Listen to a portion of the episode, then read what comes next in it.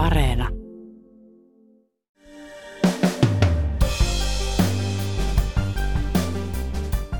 Cannonballista tuli ensimmäinen moottoripyöräkerho, jonka oikeus on määrännyt lakkautettavaksi. Oikeus katsoo, että Cannonball on järjestäytynyt rikollisryhmä. Huumausaineet, talousrikokset, väkivaltarikokset, velanperintäkiristykset, sen tyyppiset asiat, mitkä, mitkä niin kuin meidän näkökulmasta siinä on ollut keskiössä. Uutispodcastissa poliisitarkastaja Teemu Saukoniemi kertoo, millainen jengi Cannonball poliisin näkökulmasta oikein on ja mitä lakkauttamispäätös käytännössä tarkoittaa. Tänään on perjantai, 10. kesäkuuta. Kuuntelet Ylen uutispodcastia. Minä olen Reetta Rönkä.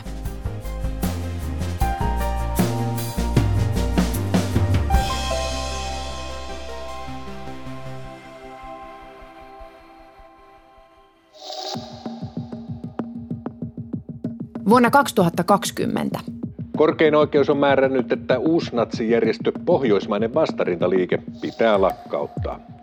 Vuonna 2021 Itä-Uudenmaan käräjäoikeus on julistanut rikollisjärjestö United Brotherhoodin ja sen alajärjestön Bad Unionin lakkautetuiksi. Vuonna 2022 tällä viikolla. Moottoripyöräkerho Cannonball ja sen alaryhmä Squad 32 on julistettu lakkautetuiksi. Päijät-Hämeen käräjäoikeus antoi tuomionsa asiasta tänään. Oikeuden mukaan Cannonball MC on lain tarkoittama kielletty yhdistys, jonka toimintaan kuuluu oleellisena osana rikosten tekeminen. Viime vuosina oikeus on siis määrännyt lakkautettavaksi uusnatsijärjestön, rikollisjärjestön ja nyt ensimmäisen moottoripyöräkerhon, joka sekin oikeudessa katsottiin järjestäytyneeksi rikollisryhmäksi. Samalla lakkautettiin Cannonballin alayhdistys Squad 32 – Päätös lakkauttamisesta ei ole vielä lainvoimainen, eli siihen voi hakea muutosta. Kyllä se niin kuin näin rikostorjunnan näkökulmasta on hyvä signaali, miten yhteiskunta näihin, näihin suhtautuu. Ja sitten käytännössä näiden, näiden jengien osalta, mitkä sitten lakkautettavaksi joutuu, niin sehän tarkoittaa niin kuin sitä, että, että kun on tunnuksellisia kerhoja, niin sillä tunnuksellahan on joku, joku merkitys ja itseisarvo sille, sille, tota, sille jengille, kun se edistää niitä omia tarkoitusperiä, mitkä on tietysti ainakin meidän käsityksen mukaan, rikollisia, niin, niin tavallaan siitä lähtee sitten ehkä sitä vaikutusvaltaa osittain pois ja mahdollisia pelotevaikutuksia, millä niitä tarkoitusperiä sitten voi edistää. Tässä puhuu poliisitarkastaja Teemu Saukoniemi.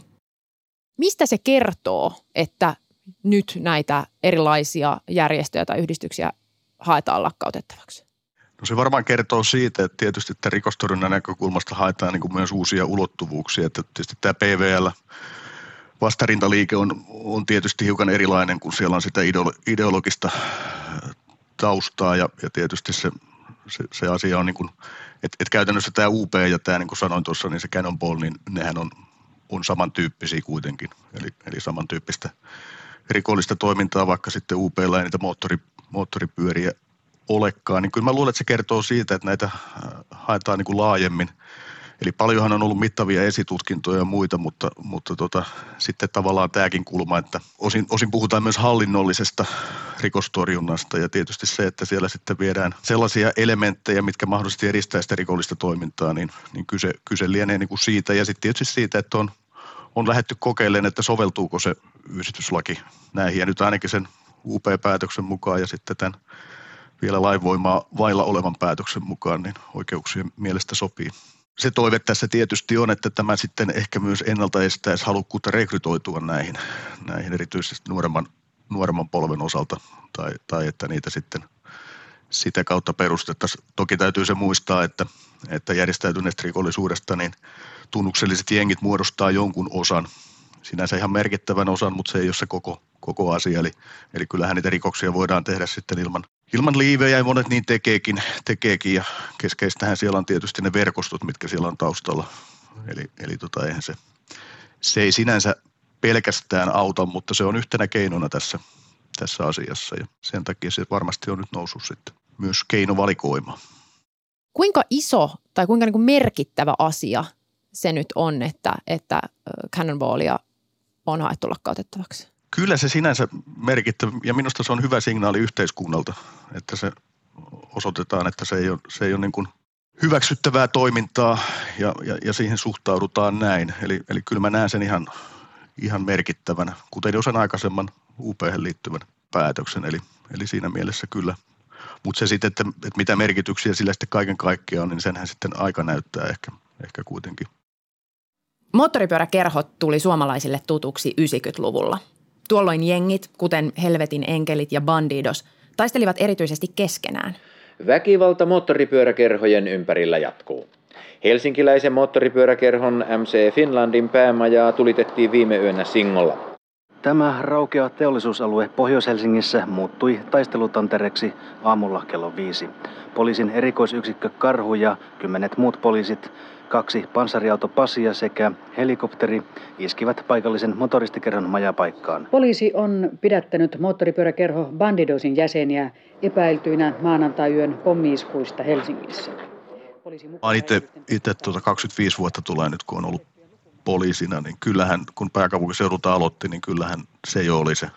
Silloinhan oli aika uusi asia tietysti, että kyllähän niitä käsiteltiin koulutuksella tietyllä tavalla ja, ja sitten tota, se oli vielä sitä, sitä aikaa, kun oli ehkä näitä jälkimaininkeja näistä, ja, ja oli, oli vielä siinä tietysti lähivuosinakin näitä yhteen, yhteenottoja ehkä enemmän, että se on ollut osa tavallaan sitä toisaalta Suomen kansainvälistymistä myös tietyllä tavalla, että ilmiöt tulee, usein ne tulee vähän viiveellä Suomeen. Niin Cannonball on perustettu vuonna 1991 ja muista näistä tunnetuista jengeistä poiketen se on alun perin suomalainen. Rikollisten moottoripyöräjengien solmima rauhansopimus on kestänyt puoli vuotta ja lopettanut silmittömän väkivallan jengien kesken.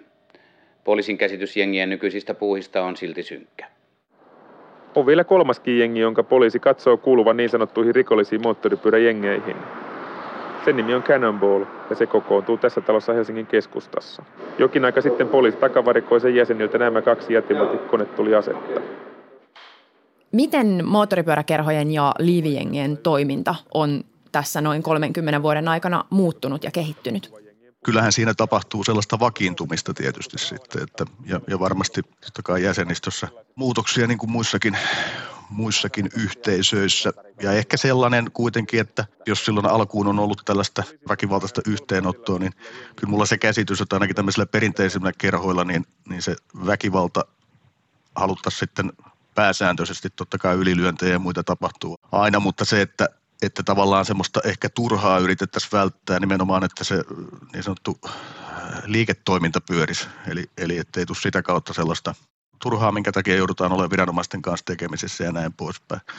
Totta kai sitten jos on vielä sellaista porukkaa, mikä on siinä, siinä ikään kuin, tietysti 30 vuotta on sellainen aika, että siinä ihminenkin hiukan vanhenee, niin totta kai se, se saattaa myös osaltaan tietyin, tietyin osin rauhoittaa just, just ehkä tämän tyyppisiä asioita.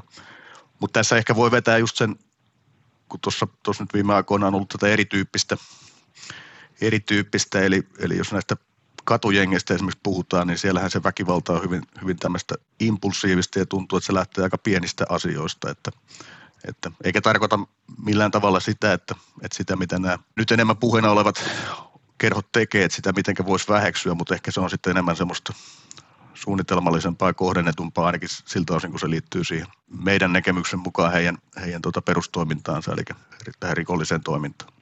Millaista se rikollinen toiminta on Cannonballissa ollut? Huumausaineet, talousrikokset, väkivaltarikokset, velanperintäkiristykset, sen tyyppiset asiat, mitkä meidän näkökulmasta siinä on ollut keskiössä. Cannonballilla on noin 200 jäsentä ja se toimii kymmenellä paikkakunnalla Suomessa. Lisäksi sillä on osastot Tallinnassa ja Taimaassa. Saukoniemen mukaan Cannonball on tyypillinen prosenttikerho. Nimitys viittaa toteamukseen, jonka mukaan 99 prosenttia moottoripyöräilijöistä on kunnollisia ja lakia kunnioittavia kansalaisia. Mutta sitten on se yksi prosentti. Malli siihen on käytännössä otettu helvetin enkelien rakenteesta käsittääkseni ja on pitkään toiminut Suomessa vuodesta 1991. Siellä on käytännössä tämmöistä kolmiportaista, eli tämä, että millä sinne kerhoon tullaan sisällä on niin kuin se hangaround-taso, missä sitten arvioidaan arvioidaan ja teetetään erilaisia tehtäviä, että miten, miten niistä suoriutuu sitten. On prospect-taso vielä välissä ennen kuin tulee se member-taso, eli, eli jäsen. Ja sitten näillä jäsen, jäsenillä, täysjäsenillä, niin siellähän on sitten upseerin arvoja ja, ja on presidentti. Eli siinä mielessä tyypillinen tämän, tämän genren kerho. Miten sä sanoisit, että millä perusteella nyt siis katsotaan, että Cannonball on järjestäytynyt rikollisryhmä?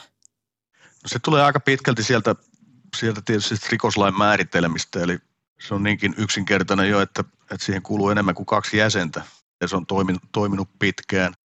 Siellä on sisäinen järjestäytyneisyys, siellä on niin kuin hierarkia, yhtenäiset tunnukset, siellä on kokoontumistiloja, kokouksia ja sitten näe, että mitä, mitä tota, millaisia rikoksia ne on tehnyt. Ja kuitenkin sitä on paljon tuomioita, missä on katsottu, että ne on tehty järjestäytyneen, järjestäytyneen rikollisryhmän jäsenenä tai sitä on käytetty koventamisperusteena, eli, eli törkeitä huumausainerikoksia, väkivaltarikoksia, talousrikoksiakin. Eli, eli tota, et sieltä, sieltä ne tota, kokonaisuus tulee sitten, kun siellä on kuitenkin usein, hyvin useampia pitkältä ajalta niitä ja, ja se, että kuitenkin se valmius käyttää väkivaltaa, aseistautuneisuus, kun siellä oli ne kaksi kohtaa, eli, eli jos puhutaan siitä yhdistyslaista, niin sieltä tuli se olennaisesti vastoin, vastoin hyviä tapoja ja sitten sit vielä tämä sotilaallisuus, mikä tulee niin sieltä muun muassa sen asestautumiseen ja tämän järjestäytyneisyyden myötä, niin sieltä ne sieltä ne tulee ja tavallaan sellainen, että esimerkiksi että jos tätä kerhoa ikään kuin loukataan erilaisilla, erilaisilla asioilla tai sen jäseniä, niin sitten ollaan valmiita kohta, kostaan sitä asiaa fyysisesti tai,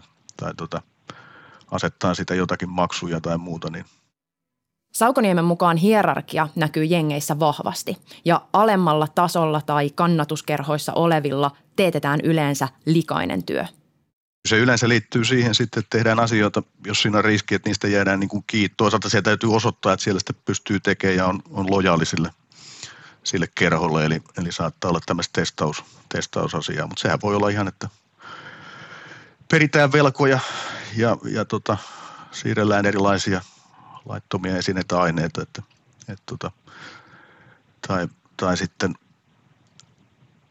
kun aseet on aika usein mukana, niin – kenen päällä ne sitten on, jos, jos satuttaisi joutuu vaikka viranomaisten kanssa tekemisiin. Ja, eli tota, kyllähän mitä korkeammassa asemassa on, niin, niin tarkoittaa sitä, että sitä vähemmän tarvii ehkä itse olla riskissä jäädä niistä kiinni. Toki, toki näitäkin käy. Millaisia ihmisiä Cannonballin jäsenet sitten ovat? Yksi yhdistävä piirre ainakin löytyy. Jengiin nimittäin otetaan mukaan vain miehiä. Eri-ikäisiä miehiä siinä, siinä on ja, ja osalla on enemmän tai vähemmän rikollista taustaa. Ja on toki sitten sellaisia, millä ei sitä ainakaan niin kuin viranomaisten merkintöjen mukaan ole. Se on varmaan se, se kulttuuri tavallaan, mitä se edustaa, mitä, mitä tämä se, se lienee yksi. Ja, ja tietysti on se varmaan niinkin, että, että, että nämä jäsenet, niin eihän sinne varmaan ihan tyypillistä ole. Käsittääkseni on niinkin, että sinne voi ikään kuin ilmasta halukkuutensa ja jos on jotain sellaisia taitoja, että sinne sinne halutaan, niin saattaa päästä, mutta aika paljonhan se menee suosituksien kautta, niin voisi kuvitella, että sit siellä on myös jo jäsenien kavereita ja muita, mitä sinne, sinne tota, ikään kuin otetaan, niin, niin tota, kyllähän se, se siinä mielessä varmasti on sitten, sitten tietyllä tavalla samanhenkistä, mutta on siellä sitten myös ollut riitoja, milloin on, mitä on sitten tuossa julkisuudessakin nähty. Esimerkiksi vuonna 2017 uutisoitiin Cannonballin sisäisestä hajaantumisesta ja ristiriidoista – Kerhosta erotettiin jäseniä, muun muassa julkisuudessa paljon esiintynyt johtohahmo, joka oli tuolloin epäiltynä suuressa veropetosvyyhdissä. Muuttiko tämä uudelleen organisointi mitenkään Cannonballin toimintaa? Ainakaan niiden, niiden oikeuden ratkaisujen perusteella, mitä sen jälkeen on tullut, niin kyllä siellä ihan niissä asioissa on pysytty, eli on tullut tuomioita. Toisaalta henkilöihin sen kummemmin menemättä, niin osoittaa tietysti senkin, että että olet sitten kerhossa tai ei ja, sul, ja, ja on verkostot, niin kyllähän se rikollinen toiminta, jos sitä haluaa jatkaa, niin sehän jatkuu. Ja joskus tietysti voi olla tilanne, että sitä on myös pakko jatkaa jostain syystä, riippuu millä, millä tasolla siinä on ja onko, onko velkoja ja muuta, niin siihen vaikuttaa niin kuin monet asiat. Sitten se rikoshyöty, niin se kasaantuu sitten nimenomaan sinne yläpäähän. Eli jos riskit on alemmalla tasolla, niin se hyöty on sitten ylemmällä tasolla lähtökohtaisesti.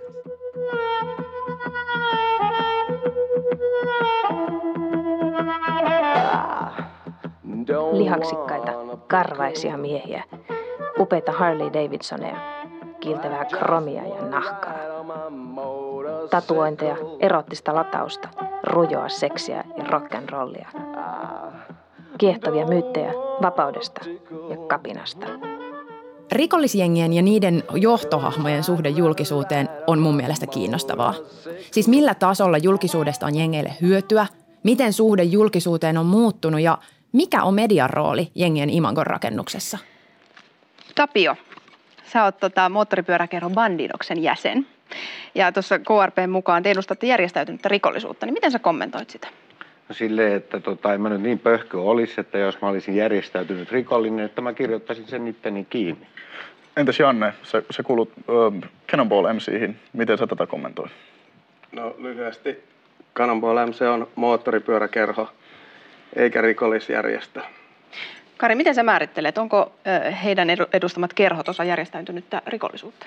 No ainakin se ero tämmöiseen, miten nyt sanoisi, tavalliseen moottoripyöräkerhoon on se, että eihän teillä mikään ihan tämmöinen kolkkapoikajärjestö ole, että teillä taitaa olla vankilassakin Mutta se puuttuukaan kerhosta. Miten se kerho tekee niitä rikoksia? Eikö ne ole ne yksilöt, jotka tekee? Yksilöt tekee, no. mutta teillä on tietysti kerho, Eli nyt mä olen ihan varma, Kari, että niin, siellä on semmoisia normaaleita moottoripyöräkerhoja, joissa istuu ihmisiä vankilassa. Että on niin pöhkö taas mm. toi, niin kuin, että meiltä, mä myönnän sen, ei me, niin meillä niin, on, on ihmisiä, niin, meillä on, on ihmisiä vankilassa. On. Niin, Joo. teillä on ihmisiä vankilassa. On, niin, on. Heillä on ihmisiä Kaikilla vankilassa, on. McDonaldsilla ja Mutta siinä on se ero, kato, että teillä on kuitenkin presidentti ja teillä on erilainen organisaatio siinä. No sehän pelottaa teitä totta kai, kun me ollaan täytyy sitten sanoa, että onhan jotkut toimittajatkin hakeutunut ja tehnyt siitä juttuja ja, ja tietysti välillä sitten miettii, että mikä siinä on se, että tavallaan tutkivaa journalismia, mutta sitten luodaanko siinä myös sit sellaista kuvaa, että, että se on jotenkin houkuttelevaa esimerkiksi rekrytointumisen osalta, koska paljon kuulee sitten niitä tarinoita, että se veljeys ja muu, mitä siellä on, on niin kuin mainostettu, niin ei se sitten ole sellaista ollutkaan. Mutta tuota kannetta, mikä on tietysti julkinen, julkinen asiakirja, niin, niin tuota, siellähän on, on kuitenkin ohjeistusta siitä, että miten, miten välttää, ettei sitä tuossa julkisuudessa esitetä. Että kyllä siellä varmasti siihen on, siihen on havahduttu, että siitä ei välttämättä ole niin kuin hyötyä. Mutta sehän on tyypillistä sitten niin kuin maailmallakin, että, että siellä kuitenkin tietyt kerhot haluaa esiintyä ikään kuin, että ne ei, ne, ne ei olisikaan, että ei se olisikaan rikollista toimintaa, vaan sitten ollaan mahdollisesti hyvän tekeväisyydessä ja muussa mukana. Että kyllä siellä sitten yhteiskuntasuhteita yritetään sitten sielläkin varmasti vaalia osaltaan, mutta tietysti ne tarkoitusperät ainakin näin rikostorjuntapuolen näkökulmasta, niin ne ei niin kuin vaikuta välttämättä pyyteettömiltä. Pyydän Saukoniemeä piirtämään jotain isoa kuvaa siitä, miltä jengirikollisuuden kenttä Suomessa tällä hetkellä näyttää. Hänen mukaansa tunnukselliset jengit ovat Suomessa aika vakiintuneita, mutta viime aikoina kentälle on tullut uusia ryhmittymiä. Sittenhän tuossa pyörii myös sit sellaista, voi sanoa, että voidaan katsoa niin tämmöiseksi etniseksi, etniseksi rikollisuudeksi. Ei välttämättä tarkoita, että se on sama etninen alkuperä kaikilla, vaan että, että siellä on paljon – paljon tämän tyyppistä. Ja sitten se, että kyllä entistä enemmän niin, niin sitten rikolliset toimijat siellä hyödynnetään verkostoja, on erilaisia, että saattaa olla tiettyjä palvelutyyppisiä asioita, miten esimerkiksi jotain laitonta esinettä, ainetta tuodaan, tuodaan maahan. Eli, eli, eli se on semmoista tehokasta, tehokasta verkostoitumista ja tavallaan se business, business edellä ja voi olla niin, että tosiaan siellä – niin sanotusti alapäässä, ketä tekee, tekee tota, esimerkiksi siirtämiseen liittyviä toimenpiteitä, niin ei ne välttämättä tiedä, kuka siellä taustalla oikeasti on. Että, et tota, se on se yksi asia. Ja sitten mä tuossa mainitsin jo ne katujengit, mitkä, mitkä tuossa on, on nyt ollut esillä viime syksystä ja erityisesti kun tuolla yleisillä paikoilla on tapahtunut näitä ammuskeluja ja, ja vakavampia, vakavampia yhteen, yhteenottoja, niin tavallaan sellainen nouseva ilmiö, missä, missä ei välttämättä voida aina puhua, että onko se nyt sitten, meneekö se just järjestäytyneen rikollisuuden äh, ikään kuin käsitteiden määritelmien alle. Ja mun mielestä näissä tapauksissa näillä määritelmillä ei kannata kikkailla liikaa, että jos on ongelma, niin se pitää niin kuin yrittää torjua, mutta mut se on just, että, että siellä on yhtä lailla, siellä on väkivaltaa, huumeita ja nyt on ollut entistä enemmän jopa ampuma-aseita teräaseiden lisäksi. Jotkut ovat arvailleet, että Cannonballin lakkauttaminen loisi nyt tyhjiön ja tilaa muille jengeille, jopa ihan uusille, mutta Saukoniemi ei tähän usko.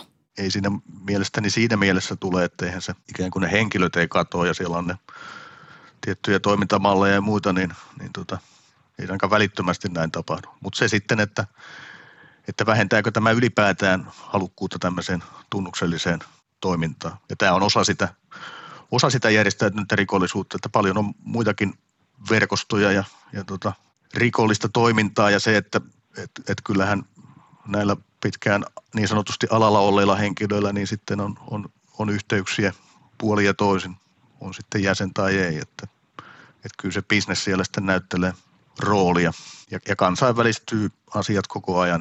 Verkostossa on varmasti olemassa ja, ja sanotaan, että, että se rikollinen toiminta ei niin kuin välttämättä lopu, ei se ole, ole tietysti loppunut näillä aikaisemmillakaan päätöksillä millä, millään tavalla kaikkien osalta. Hakeudutaanko kenties muihin, muihin kerhoihin sitten, sitten tai yritetäänkö perustaa uutta, niin sen, sen näyttää niin kuin aika. Saukoniemen mukaan poliisin tehtävänä on seuraavaksi valvoa sitä, että Cannonballin toiminta oikeasti lakkaa. Tehtävä ei ole yksioikoinen, eikä ennakkotapauksia juuri ole.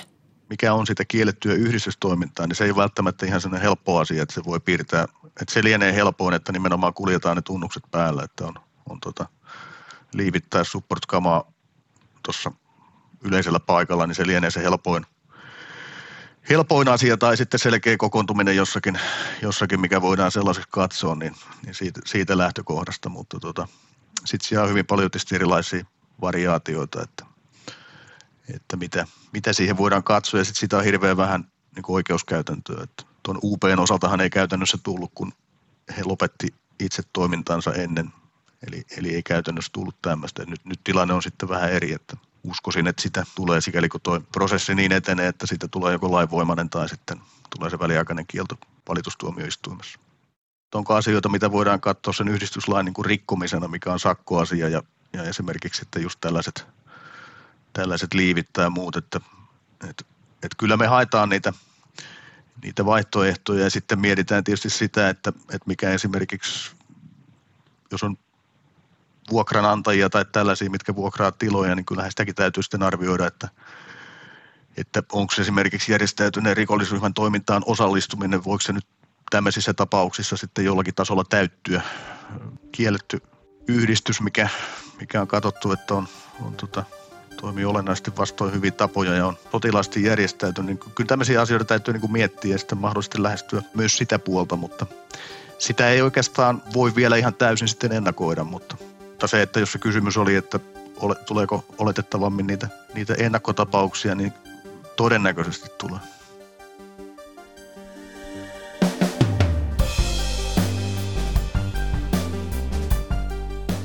Kiitos kun kuuntelit Ylen uutispodcastia.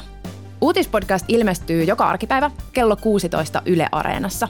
Sieltä löytyvät myös uutispodcastin edelliset jaksot ja voit myös sieltä tilata ilmoitukset uusista jaksoista. Palautetta voi laittaa sähköpostilla uutispodcast at yle.fi ja muut löydät sosiaalisesta mediasta at Reetta Ronka. Tämän jakson äänistä ja leikkauksesta vastasi Sami Lindfors. Uutispodcastissa me syvennymme siihen, mikä on tärkeää juuri nyt. Moi moi!